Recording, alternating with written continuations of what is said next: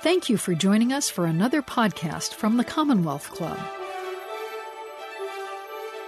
Welcome to the Commonwealth Club. I'm George Hammond, Chair of the Humanities Forum, which organized today's event. I'd like to welcome our online audiences to enjoy another one of our virtual programs that are arranged by our fantastic tech staff at the Commonwealth Club. And I hope that uh, those of you who see it live stream now or those who watch it later uh, will get another idea uh, and a very interesting one about corruption in America. Uh, we have Sarah Chayes with us today, speaking about her book, Corruption in America. One of the things that I, I wanted to say uh, uh in an intro, uh, Sarah, was this should be a very popular program. I'm not sure how many are going to watch to understand how to fix the problem. I'm afraid we might have quite a few that think it's a how to do it uh, program. Um, and that will boost the uh, the interest. but one of the things that you said in your book uh, that I found interesting, you you, you contrasted uh, Joseph Kennedy and, and, and, Roosevelt, and we'll get to them later. But you mentioned that Roosevelt spoke at the Commonwealth Club in 1932, and that he mentioned a, a different way of approaching this, not just in terms of building and creating an economy, but knowing how to distribute what's what's being created. And so I thought that was a great idea uh, to set us up. And the other thing is uh, that you started with a large number of points from ancient history. You talked about the, myth of Midas, which I was not expecting, um, but but I love the way you connected it to to coinage and democracy. So why don't you tell us a little bit about why the myth of Midas uh, sits at the base of your you're talking about corruption? Thank you very much, George, for, for that question, first of all. And, and again, I'd just like to add my own thanks to everyone who is listening and watching online now or in the future.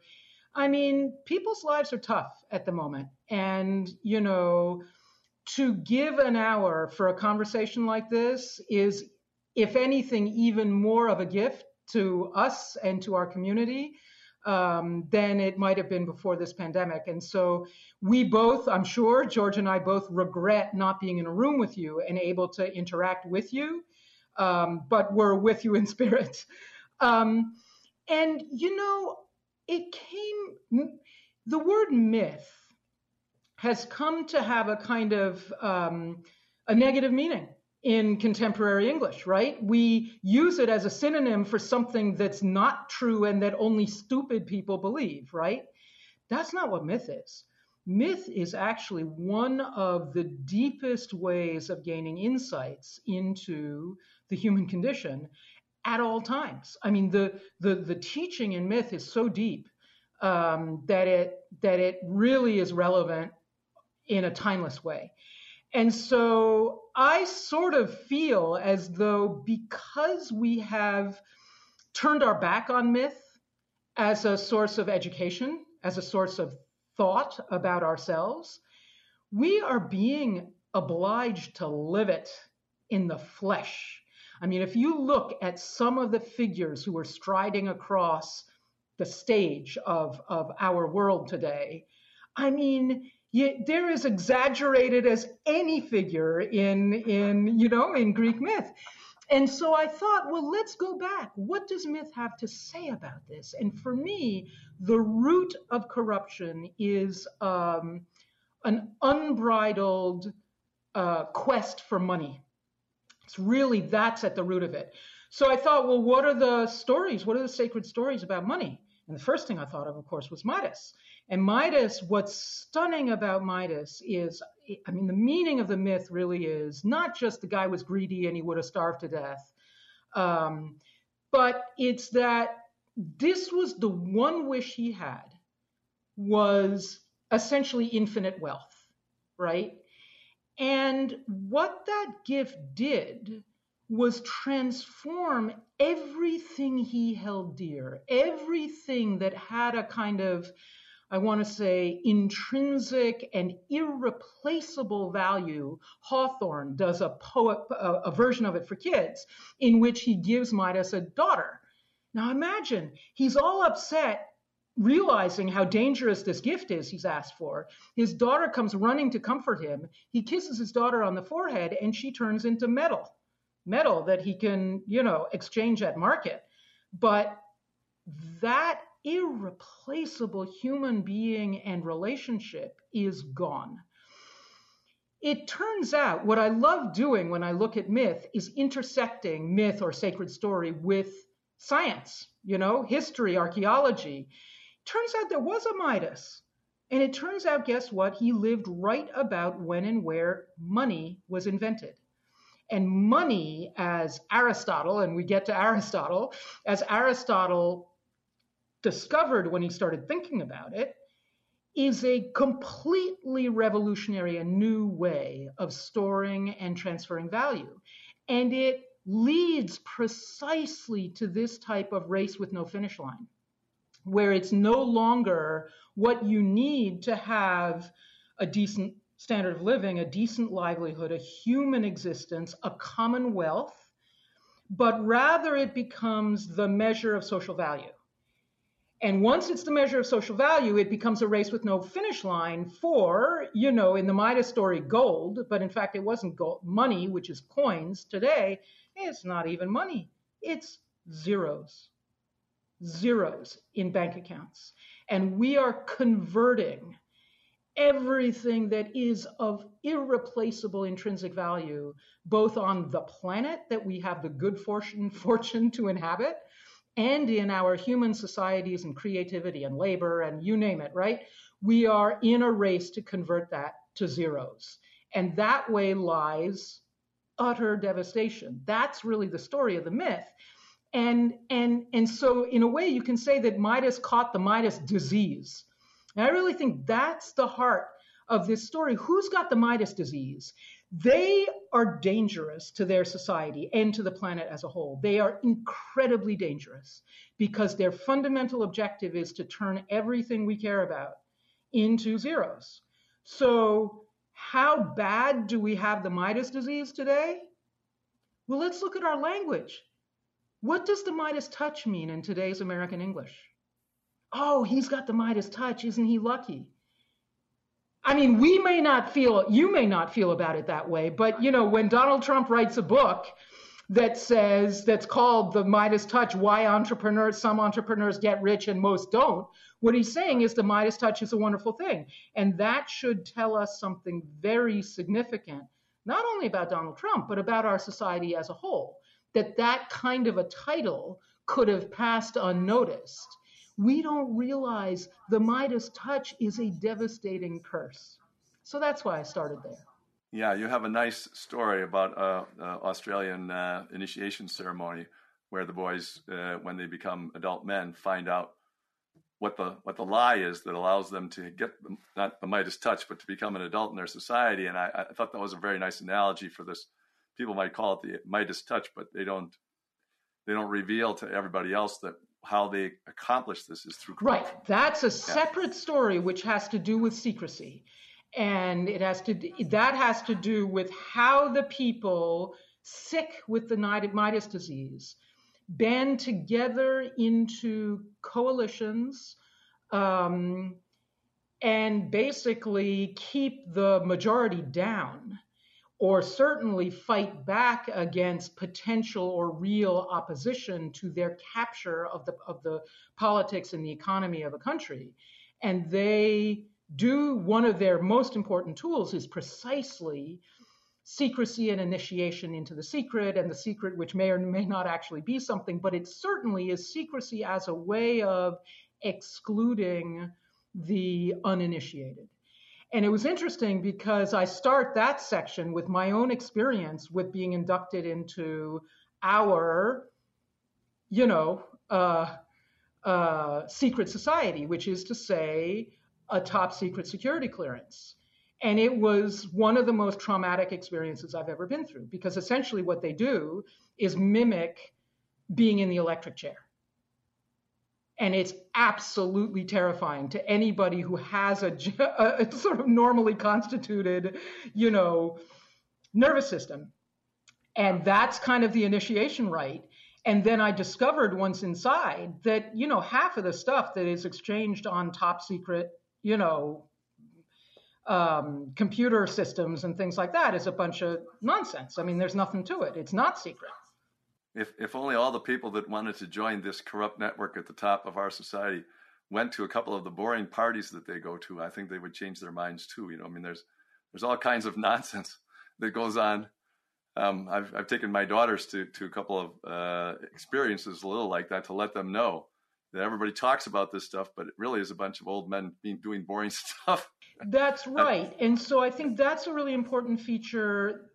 But the other feature is how effectively some of these folks have deployed secrecy. Um, and then they use a, you know, so you have literally almost occult um, organizations that are part of these networks.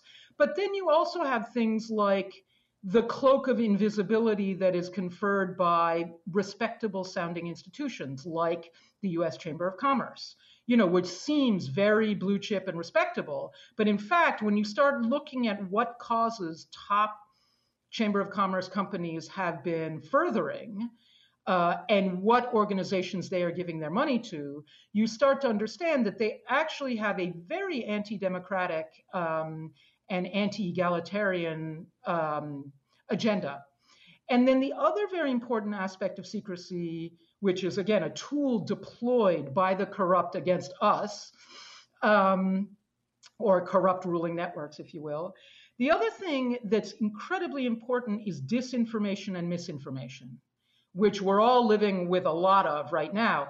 And often the objective of those tactics is not so much necessarily to convince people that lies are true, but rather to confuse everybody. So, you know, one example that I found really striking of that was the sugar industry, which knew decades and decades and decades ago that sugar is essentially toxic they didn't ever lie and say, no, actually, sugar is good for you. But what they did was wave a flag, you know, at fat and say, oh, everybody, fat is what's really, really, really dangerous. So let's, you know, all get worried about fat. And so everyone was really worried about fat for decades until relatively recently, with diabetes studies and things like that, we're coming to understand how very dangerous sugar is. That's, you know, another way of playing with secrecy. Yeah, like like a magician that says, "Look over here." Yeah, yeah, yeah, exactly. Yeah, and and uh, that brings me to something else. You you mentioned the cloak of invisibility, so I'm going to use that. You evoked it when you said that people aren't aware of myth, but people would not think of Harry Potter as a myth, for example, this story. But it basically works as a myth. It, it's not really about magic. It's about how do you deal with evil? How do you how do you deal with growing up? How do you know, there's all kinds of uh, storylines in there, and and none of it is directly applicable because none of us are are wizards or or, or witches. Um, but it's there to tell a story in an emotionally powerful way. You uh, to go to another myth uh, that you talk about near the beginning, which you use very well at the end as well, the the uh, story of the Hydra, uh, and use it quite often. Hercules has to kill this Hydra. It's not an easy thing to do because every time you cut off a head, two more sprout.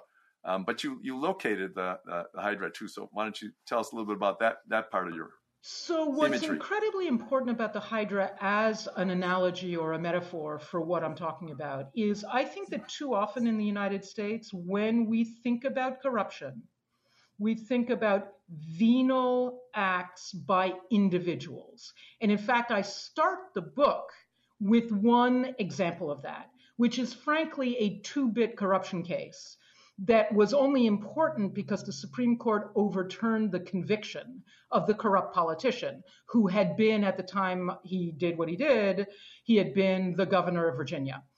And that was a it was a very important moment because the Supreme Court overturned his conviction eight to zero. It was a unanimous decision overturning a unanimous uh, conviction of the guy.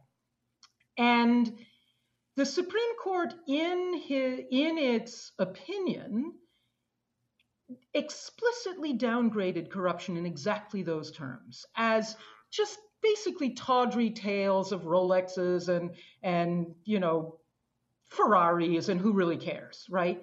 And unfortunately, I think that that is how corruption is often framed in this country.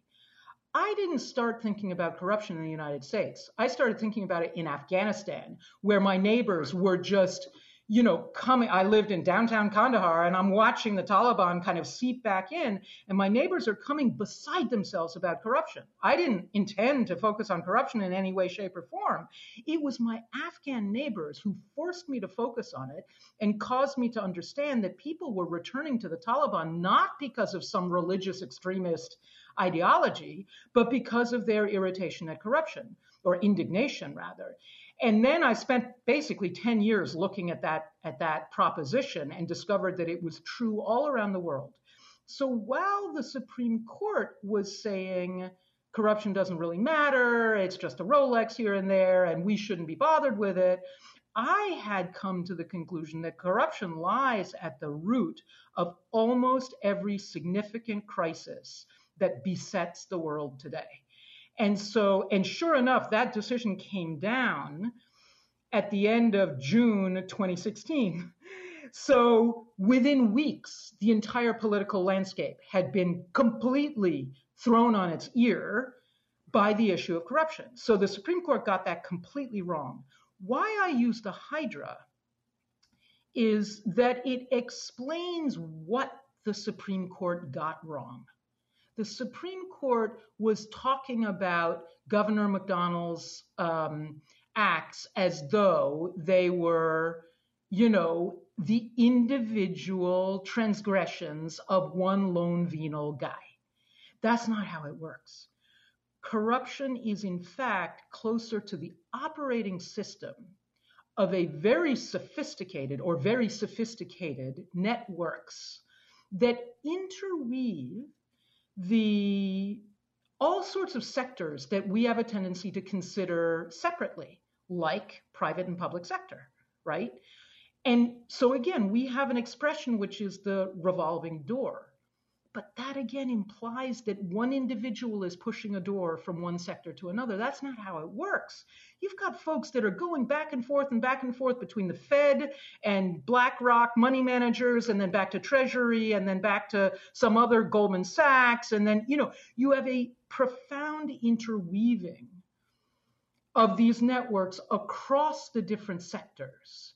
And then what that means is they can afford to lose a head or two just like the Hydra. At worst, if they have to sacrifice a head, they can. And then they regenerate another one. But by just focusing attention, as so many, unfortunately, anti-corruption, uh, anti-corruption activists do, on the one person at the top, be it, you know, President Park in South Korea or, right. you know, I mean, I can There's go on and on and on. Good, Goodluck Jonathan in in Nigeria or Donald Trump or Hillary Clinton, you know, depending on which side of the aisle you sit on. In this country, you're missing the point. Yeah, you are, and the one of the nice things uh, you did, um, a very very personal note, um, and and I there's this Afghanistan connection too, but you you talk about Aristotle and how Aristotle made a distinction between getting something, a, a, prize of value that shows that your contribution to your society is highly prized. I guess if the Nobel Prize came without any money, that would be that kind of thing, you know, um, uh, so that you know what's really valuable and that there's a distinction between that and just getting money and being paid for it. And uh, and your your analogy was uh, that you said that you built a, a particular uh, piece for your cabin uh, with a friend of yours named Sebastian, and then uh, later on you you mentioned Sebastian Junger a couple of times, so I assume that that's the Sebastian who did it. And and you said that you've known him since you're four years old. So I find it ironic that you you met at four years old. You both have written about Afghanistan because that's where he went too. Did you go? You didn't go. How did this happen? George, don't weird. even start. I mean, don't even start. okay, we won't start. It is so bizarre. We keep intersecting. Our professional lives keep intersecting without knowing about it. So yes, we both ended up in Afghanistan in completely different ways. I mean, he did come and visit me when I was there, but he got there completely separately. Um, and then the Gilded Age. I mean, he literally came to visit me, and we worked on that on that counter when I was struggling with my Gilded Age chapter. And it turns out that he was working on the other side of the Gilded Age, which was the protest movements. and the and the anarchist movement, and that, frankly, is what caused me to give that so much room uh, later on in the book. And now we're both working on Nomad. I mean, it's just ridiculous. So I've but heard somewhere that. Right? Sorry. You met when you were four. I mean, did you three, grow up in the same three. place? No, four. You're yeah. correct. Four. Four. Yeah. Did you grow up in the same town, or your parents? No, but we went to school together, and for went some reason together. we hit it off, and we've never stopped being friends. And I've heard that um, they they scientists have actually we're getting down a rabbit hole here, George, but scientists have actually um, assayed the DNA of close friends, and it turns out that they often are found to share a remarkable amount of DNA, even if they're not related.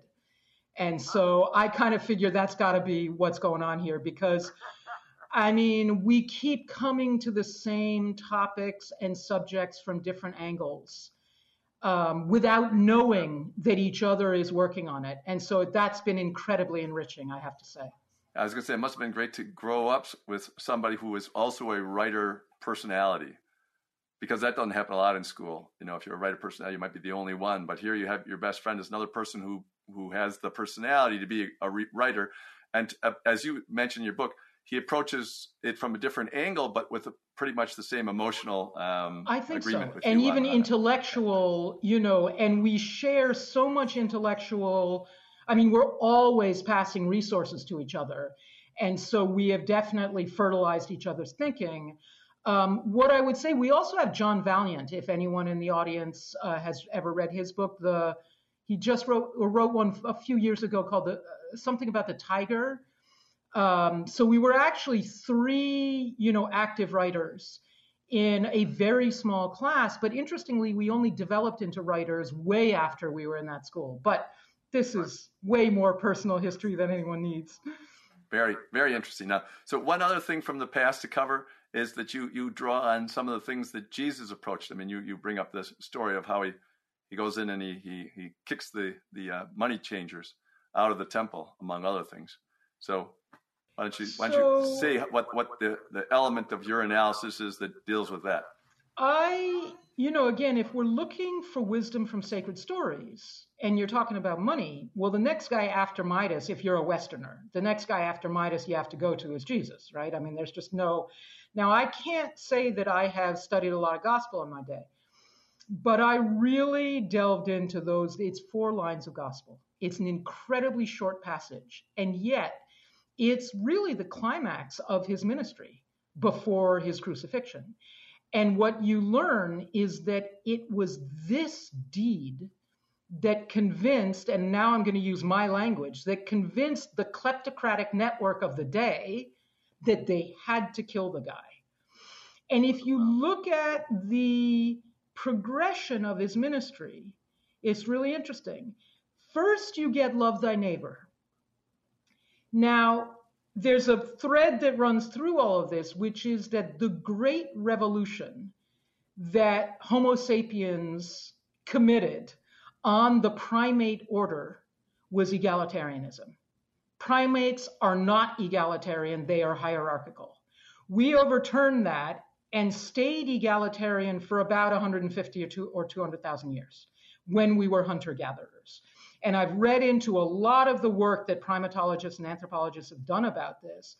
And they've looked at, at how and why, or why and how. And the why is the kind of decision to move to largely a protein diet, to, to hunting, as the main source of, of staple for our forebears. Well, you can't hunt mastodons alone. you know, you can't hunt saber-toothed tigers, you know, off on your own in or in a family. You have to band together. And we were already social as primates. And so how do you keep the hunting band together? You share out the meat equally. That ancient, ancient, ancient foundation stone of Homo sapiens radical egalitarianism is also pie, Sorry? It's interesting. The, the pie that was being hunted was big enough that not one person could eat it anyway. That's you know, correct. You, That's a great take point. these big animals and you have a whole bunch of people that, that take it down, they have to share because it would go to waste anyway, right? Uh, That's uh, so absolutely right, especially because you don't have a fridge, right? So you got to move it. You got to move it pretty quickly. I think that's a wonderful point. And um, that lies at the root of so much of our ritual, breaking bread together, even the Last Supper back to Christ, right? And there's a whole riff in here about Greek sacrifice, which turns out to be at the origin of money. So there's a there's a paradox here, which is money also can be a source of democracy, but let's not get into that that uh, degree of detail. But but look at Jesus. He is talking Oh, oh, sorry. So what's important here is, of course, we do still have that hierarchical latent stuff, and we still do today. And that means dominator types and it means submissive types. Also, you need both to have a hierarchical organization or society. And so, how did you keep the dominator types from dominating? You had to slap them down. But what these researchers or distract them. Sorry. Or distract them. Look yeah, over there, guys. you kind of have to punish them. The dominator types, you really have to rein in. The people who are going to try to steal more than their share of the meat, and believe me, even with plenty of meat to go around, there are some people who have the Midas disease, right, who are going to keep wanting more than their share. And so, what these researchers found out was that a coalition would develop of everybody else. And first they'd gossip about it and they'd talk about it amongst themselves and see whether they all agreed that George, you know, he's really taken a little more than his share. And he's not really an alpha nasty guy, but he's a little bit of a sneak, you know?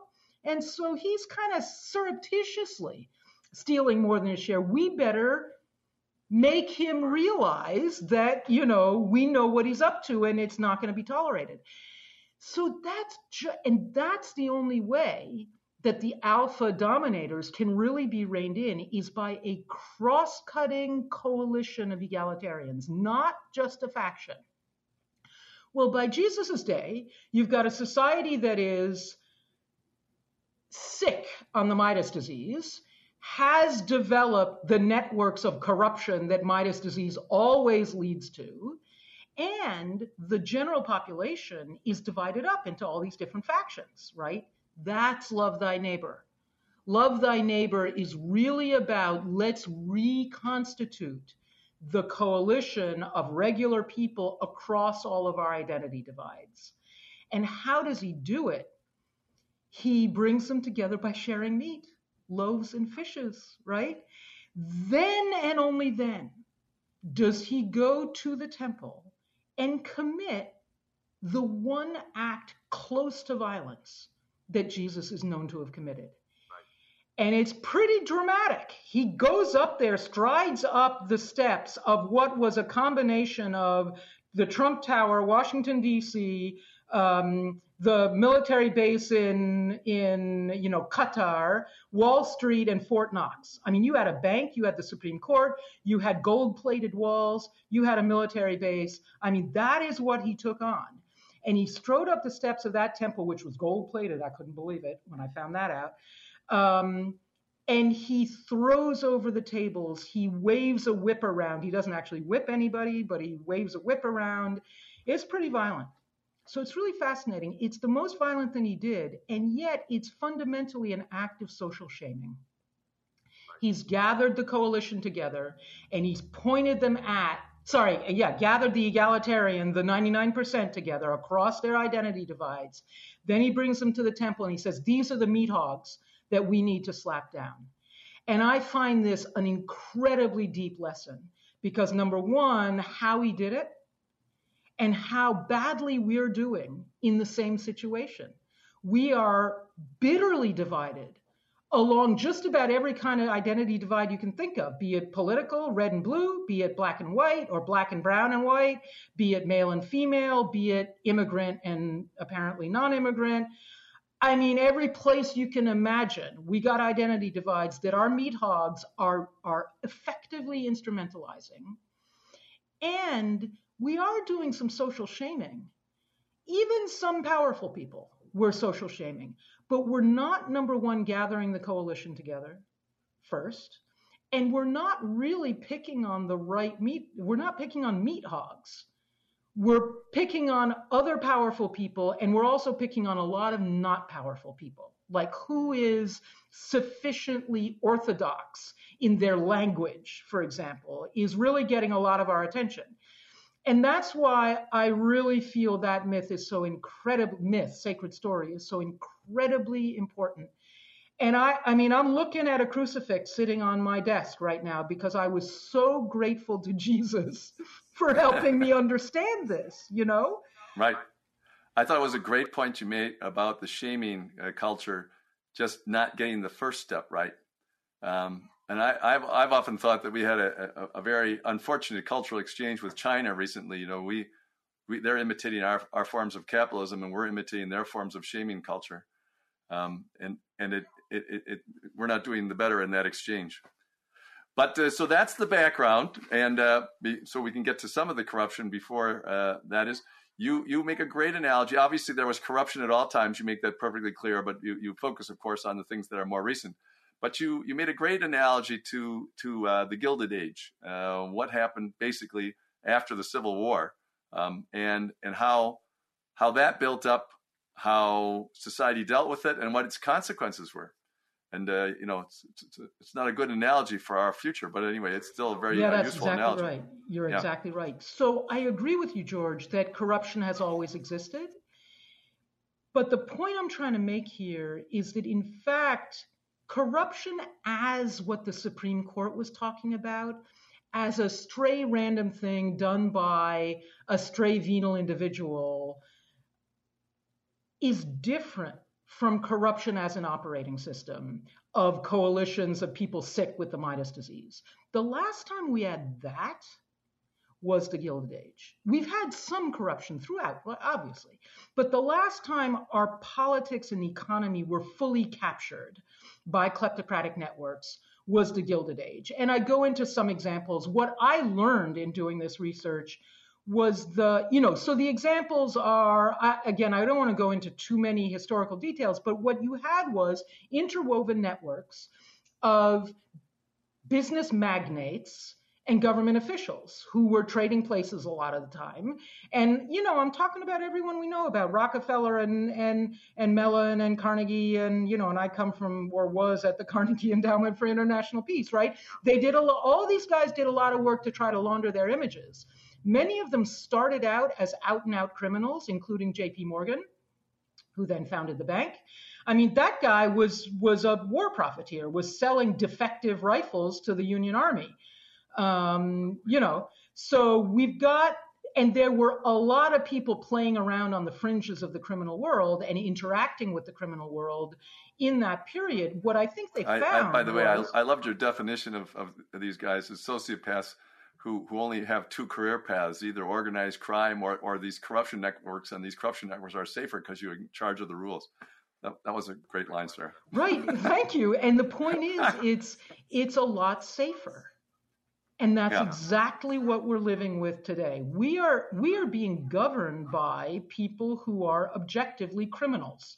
And they are not all to be found in one political party. But what they have all done is, is make a significant effort to narrow the rules as to what constitutes ill, you know, technically illegal behavior that you can be prosecuted for, and then hamstring enforcement of those rules that remain on the books.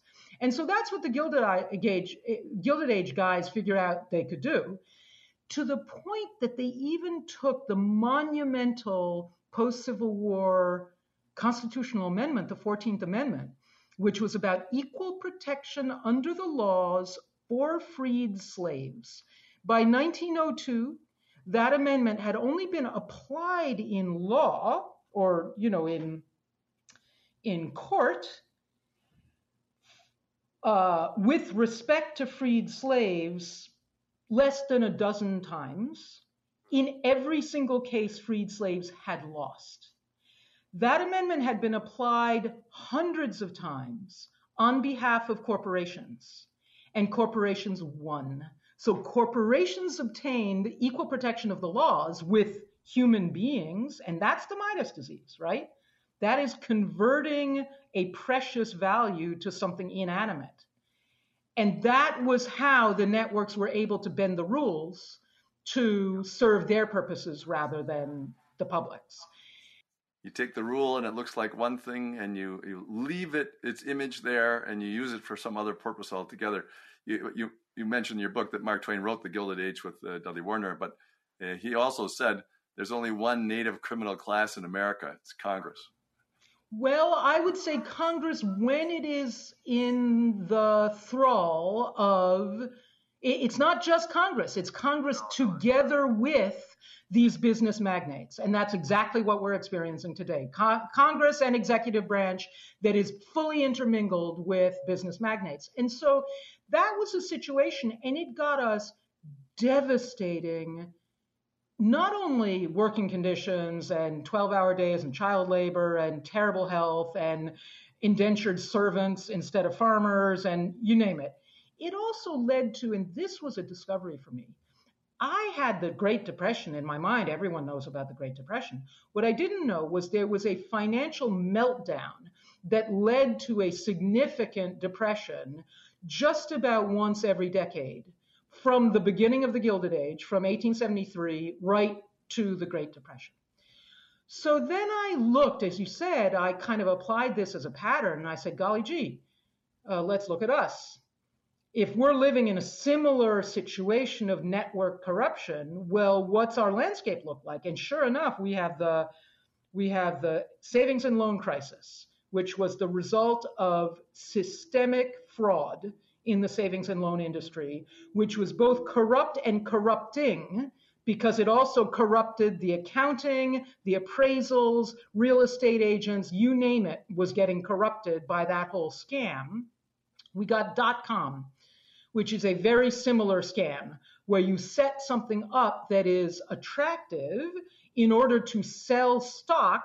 You make the money on the stock and then you bail out before all of the people who bought your stock get screwed because your company never really existed. I mean, it you didn't tell the story about, useful. About, about uh, Humbert, uh, the Lisa Humbert, I think. Yeah, Thérèse Humbert. From France, yeah. who did the same so thing. So that yeah. was an astonishing story. Thank you. That's a Gilded Age version. I just asked a friend of mine in France, you know, golly gee, did you guys have a Gilded Age, basically? And the guy's hair stands on end and says, "Are you kidding? That was the crazy money time. It was. It, it's called the beautiful era." And that's again how we gloss over things in retrospect, right? And so he pulls out down this little book, tiny little book about the, you know, scam artist of the century. It's about a woman who basically had such a gift of gab that she could persuade people to give her whatever she wanted. And she wormed her way into marrying the daughter of a senior political person, so she developed a whole kleptocratic network. She was friends with the head of the Justice Department, the head of the police, with the, the I think it was the prime minister or the president of the republic for a while. The, you know, whatever she had, and then all the jewelers in town and all of the business people, and she had these salons and on and on. And it was all, it was basically a Ponzi scheme. What it was all based on was she had this safe, and she said, inside my safe is an inheritance. And believe me, I can pay back your loan. She even put out a bond issue on her own personal lifestyle. I mean, that's exactly like the Federal Reserve and the bond issues that we're watching in the COVID crisis, right? You've got companies all over the place that are putting out bond issues, and because we have to save the markets, you have the Federal Reserve printing money, except it doesn't have to. It can make zeros, you know, because now we're electronic. The Federal Reserve is making billions of zeros and with that, it is buying bonds that whose collateral is essentially what it turned out in the case of Thérèse Humbert was that in her safe, when they finally did arrest her, um, decades into this scam, they found an old newspaper and a button. Yeah. That was the basis of both savings and loan and dot com. They both you know, the, were, the, were promising we future. It was also Enron. It Enron. was the Enron scandal. So uh, the savings and loan uh, crisis. There's one detail that's not in your book about that, on, on what what drove it. And uh, I happened to to uh, do analysis uh, with the early computers for real estate at the time uh, before I went to law school. And and there was a new law in 1981 when Reagan came in, a tax law called accelerated cost recovery And under accelerated cost recovery, you could you could write off the cost of the 25 years of the value of your building in the first five years. And, and, and it was put in place and it was very not talked about, but the first year, about $50 million were invested in that kind of thing because you could, you, because of the way things were structured at the time, you could then get 100% you know, value loans from the S&Ls and you could basically use your tax write-off to pay for your entire investment in something. It had tax consequences down the line, but what happened was very interesting. 50 million went into it in 81 when it was passed. 500 million, um, the numbers are, are, estimates, but about that. 500 million used that the next year. Uh, 10 billion used it the next year. And, and 100 billion used it the next year. And then they took it away. Um, but before they took it away, most of the people who, who, who invested at the beginning had already sold their investments in real estate, so that they were out. So obviously, somebody knew what was going on, and and and got in. But that little theft, it reminds me of a, a friend of mine uh, tells the story about a boy breaking into his car uh, on the streets of New York, and he caught him. He was like a ten year old boy, and he, he, smashed the the window uh, with with a rock went in there and said, well, and he said, well, what are you doing? He says, well, I want that candy on the front seat. And that's, he, he, he broke the window to get the candy. And it reminded me of almost all corruption, almost all uh, these things at the high scale. There's no, no paying attention to the millions of dollars of damage that you're doing. You get your candy. You, you get your five cents or 10 cents worth of candy. And as long as you walk away with that, you, you don't care what the consequences are. And that's your, your stories are, are replete with that. Uh, the savings and loan was a, was a great example. Um, there's a there's so a, what your one. example on savings and loan brings up that I think is incredibly important. I'm so glad you gave us that. Is number one, that was one of a whole series of Reagan era quote unquote reforms that almost incentivized systemic fraud. So that's one really important thing, and I missed that one, and I thank you for adding it. The second point that you raise is that these things are done in the arcane details of legislation and even regulations and even the guidance on how regulations ought to be implemented. So they're very opaque to ordinary American citizens. And I get into that in a different context. I get into that in the EPA but it's a really important thing. And that goes back to your question about secrecy and obfuscation. Because the more you can bury this stuff in the technical details that no one can wrap their minds around, the easier it is to get away with it. I thought it was very interesting, the, the, the details. I don't know why the media did this, but that one Hillary Clinton issue about the pork belly futures and uh, that that she was supposedly got hundred thousand uh, dollars from Tyson this way. A scandal that that while Bill was president and she was the first lady. And the interesting thing was the media always said this can't be explained, but it's it's a very simple transaction. You know, two people bid on pork belly futures, opposite bids. At the end of the day, the the bid is uh, is um, closed, and it doesn't make any difference. You just close out one, one loses, the other one wins and so the money transfers. And it, it's it, there's so many ways, and and if and if the uh, laws are changed to try to stop the process, there's just so many other new ways or other ways that will be figured out for for changing money in ways that will look just fine. Okay, George, but what I would urge you to be careful about is okay, maybe that particular example is one that should not have been hit upon by the media.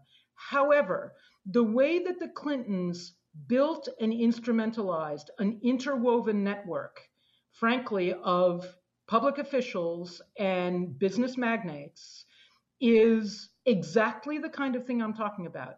And I don't want to try to get into the, you know, get into or or imply a, a quote unquote false equivalency. But I also want us to be very careful about all of us having 2020 vision when it comes to corrupt practices and personnel on the other side of the aisle and somehow getting fuzzy vision when we're looking at people on our side of the aisle. So maybe you're right that that example was not the right thing to focus on. But if you look at Tyson, and how Tyson treats chicken farmers and how it has instrumentalized public public its proximity to public power. And it got there via Clinton. I think that a, it was a great example. I didn't mean it as a bad example. I meant it as uh, I was wondering why the media was not able to explain it in 10 seconds like I just did. I they, see, they kept, I see, I they see. kept saying, this is too complicated to explain. I Therefore, see, I there see. is no problem here. Look someplace else. When it really was very simple. Um, and uh, it, it, it's just, yeah, the, I thought you did, first of all, you did a great job of being non uh, bipartisan or nonpartisan about this because um, there's, the, the, as you say, the networks are all connected with each other. The, the Clintons and the Trumps are collect, connected with each other. I mean, they they've they've known each other for a long time, and um, I just think, you know, we'll, we'll, get to some big issues in a little while, but uh, there's a couple other stories. Well, well, then uh, let me just tell about the amend before you move on, George. Let me then just Yeah. amend because, to be honest, your voice dropped out a little bit when you were giving that example, so Uh-huh. I miss I mistook the example. Just Okay. if everyone listening can apply the comment that I just directed at George instead of Yeah. directing it at George, please direct it to the at the media because George and I were on the same page with that, and it's because his audio dropped out that I made that. Oh, mistake. Oh, okay, great. Thank, thank you. but it's it's fascinating what happens and how the, the, those, as you said, the networks are connected, and also the destruction that takes place. Now, En- Enron is another good example that you you, you give. Ironically, what I found in dealing with large corporations was that large corporations follow the law a little more often than other people do, not because they're better, but because the middle managers all have their own um, careers in mind. Now, this may keep changing over time. I'm talking about the 80s and 90s, so uh, maybe fewer and fewer people have been interested. But because the middle managers don't want their careers shot down because of some bad behavior, a large number of them behave according to the law. But Enron was a, a total uh, outlier. I mean, the, the bosses and everybody that they brought in, uh, except for a couple that they forgot to met, forgot to vet properly, who, who eventually told on them. Uh, they, we, I ran into them uh, in a deal once, and they just did it in such a strange way. It immediately was clear it wasn't corrupt or anything. They just had such a strange corporate culture. I won't go into the details, but I asked uh, my bosses, and I said, "Who are these people? And and does anybody know the bosses? And are they legitimate?" And they said, "No, we don't think so." It was it was years before the crash, and and uh, I do say one of the things you mentioned about about this is it used to be that big law firms in New York uh, would turn down all kinds of people and say, "We're not going to work for you." That stopped. That stopped in the late 80s, early 90s, right on the time frame that you're talking about. It used to be that they were very proud of turning down anybody that was not legitimate. Uh, I won't go into any of the details, but it, it, it nearly disappeared in five years, and it disappeared because of one law firm, which I won't name. They said a different way of going about it, and they were starting to steal all the partners that were really good from the other old line law firms. Um, just like Goldman Sachs started to, you mentioned that Goldman Sachs had a bid for the Ivy Leaguers, and it was their bidding for the Ivy Leaguers that made all the big law firms have to increase the prices for their young associates for the same reason. The whole thing is, as you as you mentioned, it's just in so many different institutions, just keeps barreling on. Um, so, one of the things I wanted to talk about with you uh, in, in detail was corruption is as a part of our society. Um, that is, what percentage do you accept? Okay, I don't like corruption do you- percentages and stuff like that, but here's what I because Yeah. it's really more to do with what do it's not a quantity thing, it's a quality thing. Yeah. It's qualitative. It's once so so if you take this network analogy and understand that the role of people in the network who hold public office is to bend and distort the agencies and institutions that they're running in order to make them serve the network rather than serving the people. And when they can't so bend and distort them, to cripple them, hollow them out, sabotage them. When you have corrupt networks that are doing that, you're in trouble. So it's, as I say, not quite a numbers thing. It's a where are they situated in society. Um, but what I would like to do then is say that go back to the Gilded Age point which is the next thing I asked about the Gilded Age was how the heck did they get out of it? Because as you say, I then notice that we start going down the Gilded Age road again approximately in the mid 1980s, as you say. I mean, the first stage is Midas disease. And then by the time you hit the, the 90s, you're into the reconstitution of, of kleptocratic networks in the United States. So there's a time thing that's actually really interesting and can therefore be instructive to us.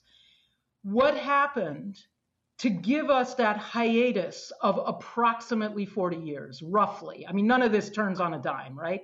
So I'm saying roughly. What ended it?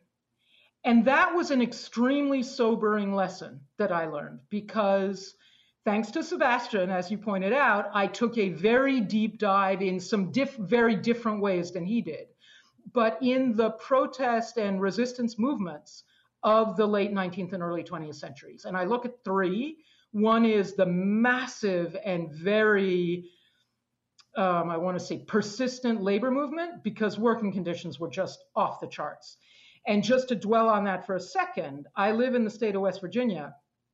We're back to Gilded Age conditions. We're back to 12 hour day. We're back to no set schedule. We're at, back to no unions. We're back to not quite child labor, but you know, I mean, it is.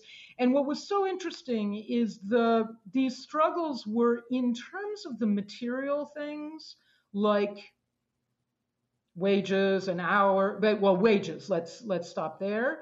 And child labor. They were also adamant about, for example, equal, equal pay for equal work. I mean, that is in all of their platforms back to the end of the 19, back to the 1870s, 1880s. You also had a very strong focus on um, the eight-hour day. And what I found really interesting about how it was framed was it wasn't just about we want less work.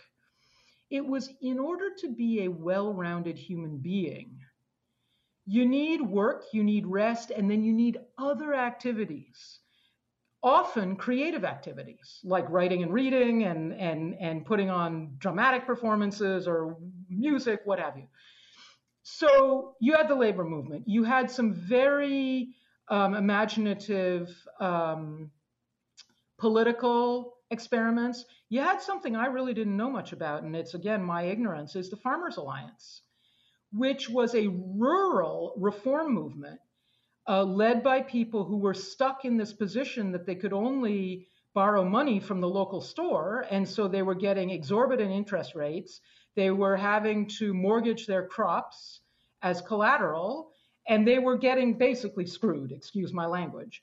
And so they came up with all kinds of different workarounds that kept failing. What I was, again, very struck by is these were people living out on the frontier. They had no internet. They didn't even have, you know, a telephone. And yet they built sort of counter networks. They gathered in their public schools. Thanks to the US mail, they had their own newspapers all over the place. Hundreds, a couple hundred newspapers were supporting this movement. And they had traveling lecturers that would talk about everything from whether how you ought to silage your you know your um, manure for next year's fertilizer to um, the gold standard and whether that was working for them to what the international wholesale market for their crop. I mean, it was incredibly sophisticated and incredibly broad ranging. History, technology, philosophy, farming techniques. And that educational program was the root of their protest movement, which wound up creating the Populist Party. Uh, which has since been maligned. Now we all think populism is about you know, just tribal anger. That that's not what it was. It was the opposite of that. It's it's been turned into a slur, which was not what it was.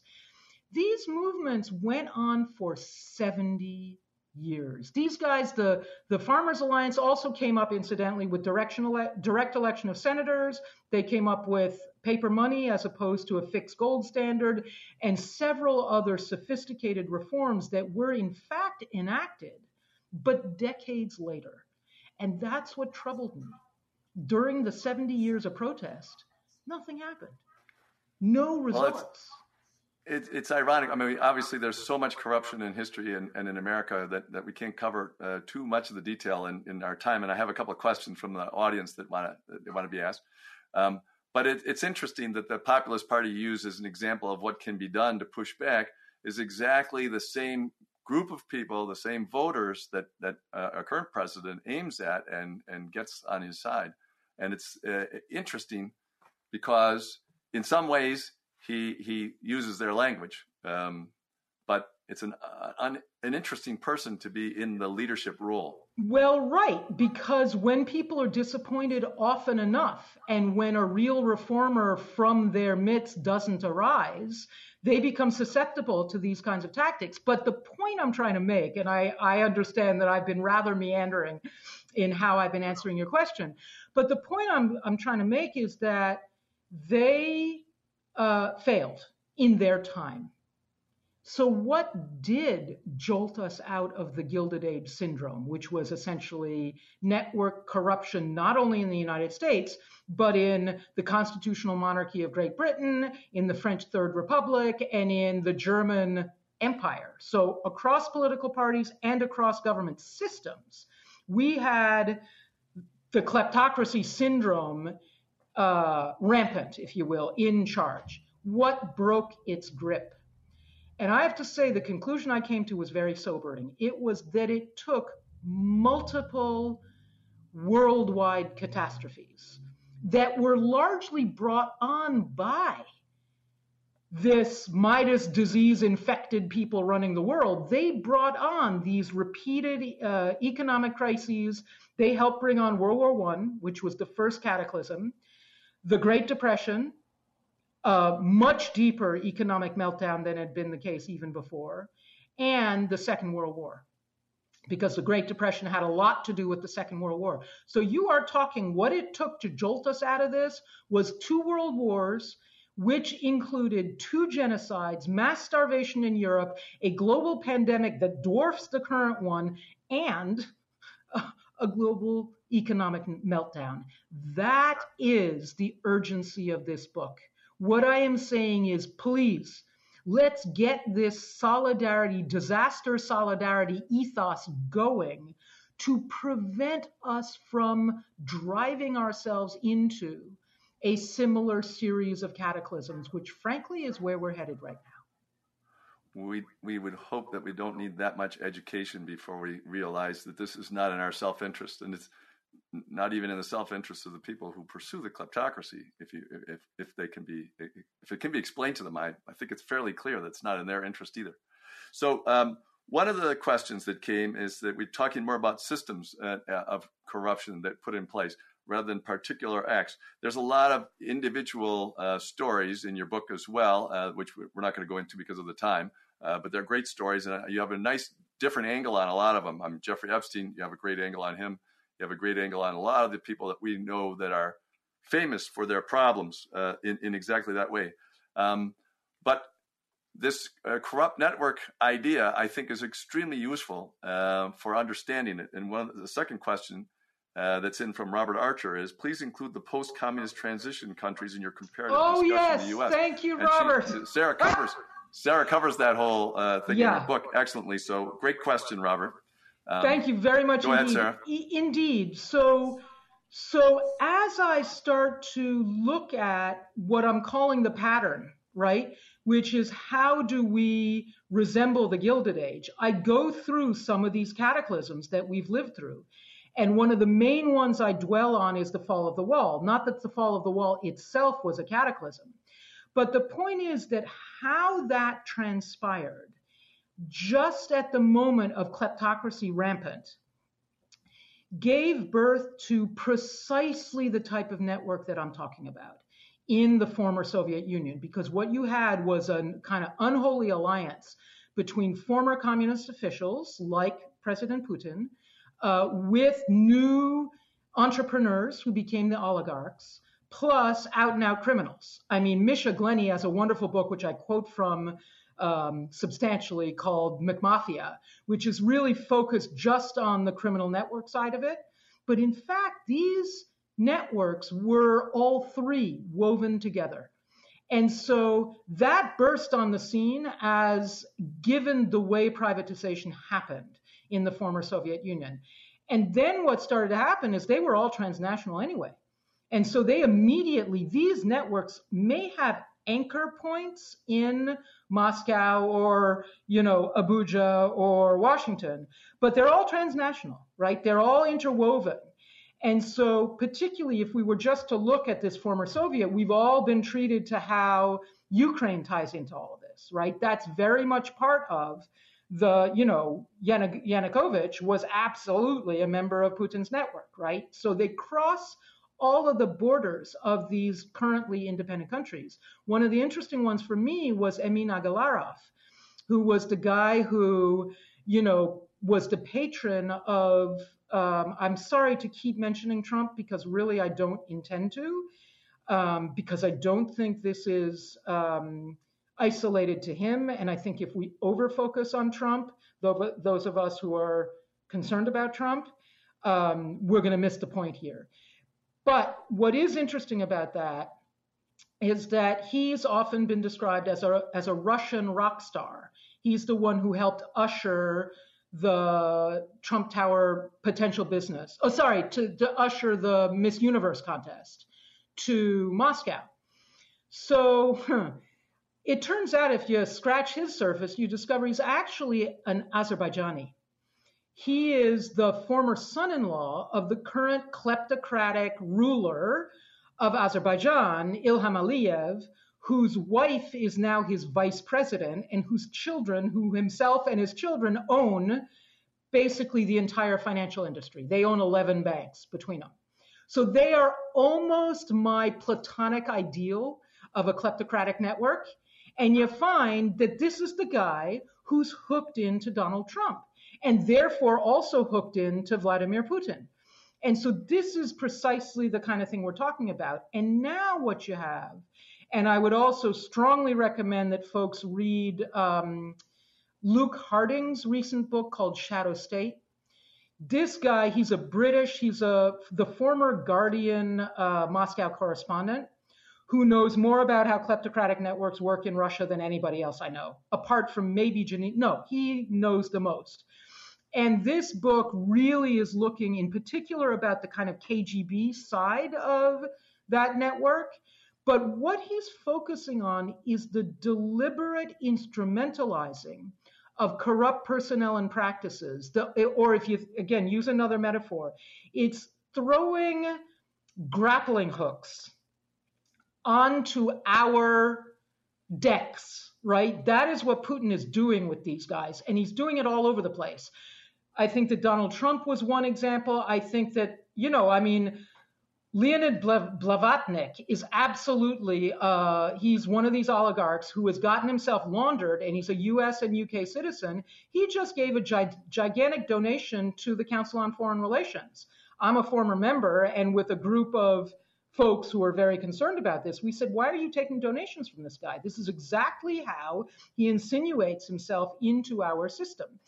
And Putin is very effectively making use of this on both sides of the aisle.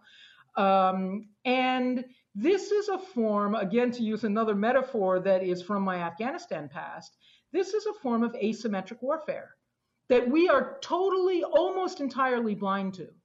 So if you think about our, our stance with regard to Moscow, during the Cold War. I mean, we had every single shield up. We were bristling with MX missiles aiming at, at the Soviet Union. Now we are being profoundly infiltrated by the very same personnel, except they're doing it in such a different way that we're almost, you know, welcoming it because it's money and we're all addicted right. to money. We're all we're all getting involved. Um, we are running out of time, but I wanted to cover a couple of things before we go. One, I wanted to compliment you on this statement about Jeffrey Epstein, and, and I just thought it was just excellent. You said he used a deft combination of ego stroking and cash, which works just as well on Harvard professors as on teenage girls.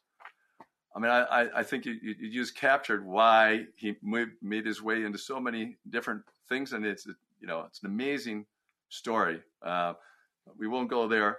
Any further than that. But uh, Gary Landsman asked a question about uh, whether you, you talk in your book about common uh, ways that we are trying to stop corruption in America, and she does cover that. But I wanted to end with a big question, um, and that is so it, we don't have the numbers or anything like that, but let's just estimate that of all human institutions, government, business, everything, for the last 5,000 years, 95% seem to have been run Uh, pretty much similarly to the mafia. You know, if, if you just look at how everything has been run, and this is, in, in a way, we have a system that produces a, a tremendous amount of energy. I, I think of capitalism sometimes as just having lucked out in that its its secret sauce that made it work was that it unleashed the uh, aggressive competitive energies of the men and took it away from military conquest and, and, and moved it into economic activity, which shifted the way the medieval times are from our times. And although I'm totally on your page about corruption, I wonder if the human race is, um, and if and if we put in, in in place a very strong, fair system uh, whether that everyone would find that a little too boring and, and wouldn't produce as much. Um, and I wonder wonder what you think about. I'm, I'm all in favor of trying. I've got a lot of ideas myself, and, and uh, Sarah has a lot of ideas in her book about how how to change the way the system works to make it a fairer game. But but I wonder if you've thought about that, you know, because uh, it, it, it seems like it seems like are we are we like trying to get rid of prostitution or trying to get can you minimize the problem? I'm all in favor of, but can you actually undo this if this is what people all flock to? Because people so, people like Bonnie and Clyde. So wait a second, George. Yeah, I get your question, and and I'd like to say one thing before I launch into it is for everyone who is giving us the honor of listening to us. You can get in touch with me. I have a website which is my first name and last name, Sarah Chayes, all together. .org. It's that simple. There's a contact page. There's a contact button. I will answer every email I get. So if we have left some of your questions unanswered, we apologize. But please don't forget them. Just go home tonight and send me an email. Um, on this, here's what I have to say, George. We had capitalism between 1940 and 1980, and we produced way more. You know, more people were producing. Maybe some people thought it was boring, but most people didn't. We're now looking back at that time as a pretty positive period in our history. Now, I think there are some issues because, frankly, we completely neglected the earth. So, most of the wealth that we were sharing was extracted from the earth without really uh, considering, as you put it earlier, very, very um, beautifully with your kid example, your kid thief example, we were not considering the consequences. But let's just think about something else. We as a species existed in a in an incredibly sustainable way for 150,000 years.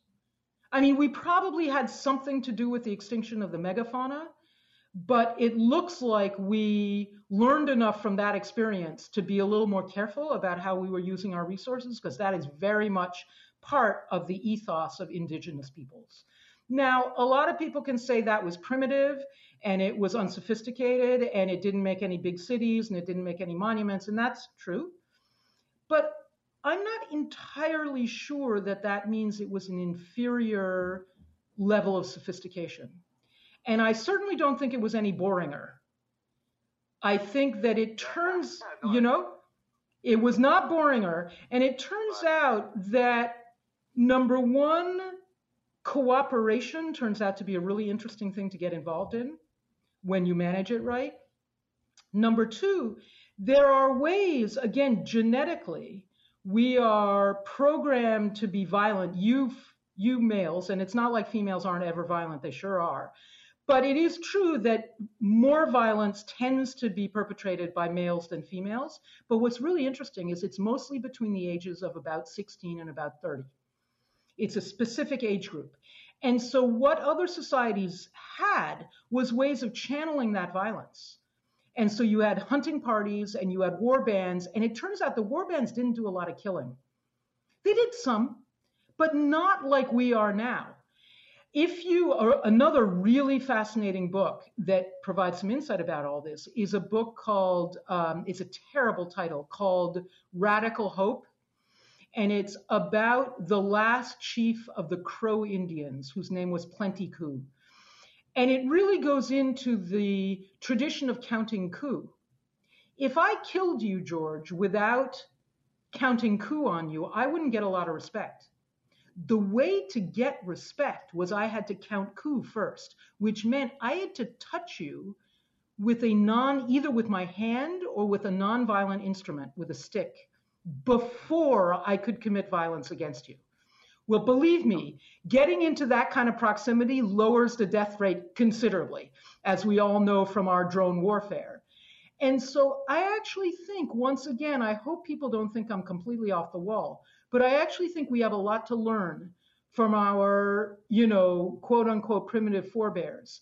And what I have to say about capitalism is it all depends on the rules. It's just a system. It's it's it's a construct. It's a human construct. And we made different rules. It wasn't that we were differently constituted between 1938 and 1980 It's because I mean I think we had been through so many disasters that our ethos had shifted to a more egalitarian and solidarity focused ethos. And that allowed for some significant reforms. What I'm asking for us to, changes to the rules. What I'm asking us for now is please, please let us recover that ethos and start working to force those reforms upon our society before we go through the calamities. And as George pointed out, I've got a large compendium of them. Uh, in the epilogue to On Corruption in America. And in a way, I'm glad that I didn't give away the punchline about the Hydra. So you have yeah, to read okay. the book we'll to find out what's important about where the Hydra lived. I, I, I didn't want to get there either. It's a, it's a great it's a great reversal. So, um, first of all, thank you very much, Sarah, for a great uh, conversation about uh, corruption in America. And uh, it's a shame that it, it has uh, made strong inroads here. It's uh, as you said, between the 40s and the 80s, there were a lot of people shaped by disastrous experiences, but seemed to know what was important and what was not so important in a, in a different way, right?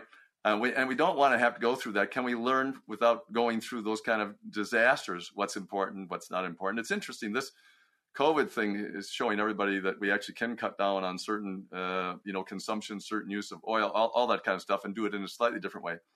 But but I think we're just getting started with democracy. We're only a couple of hundred years into it, you know, and, and I, I think we, we haven't really figured out that, that the kings aren't in charge anymore um, and that we actually can make the rules our way and and create a, a more egalitarian society, as you said.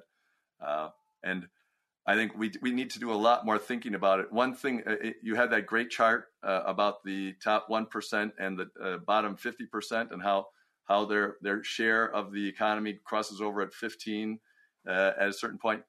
And I, I looked at it carefully, and it was very interesting because even during the depression, the one percent was able to get back after a dip was able to get back their their higher share. Um, and I wonder whether the 40s the 80s weren't good for America because we a bigger portion of our population was part of the one percent of the world because we were on top of the world and we were we were producing. And part of the spillover from America in the t- terrible times has helped other countries.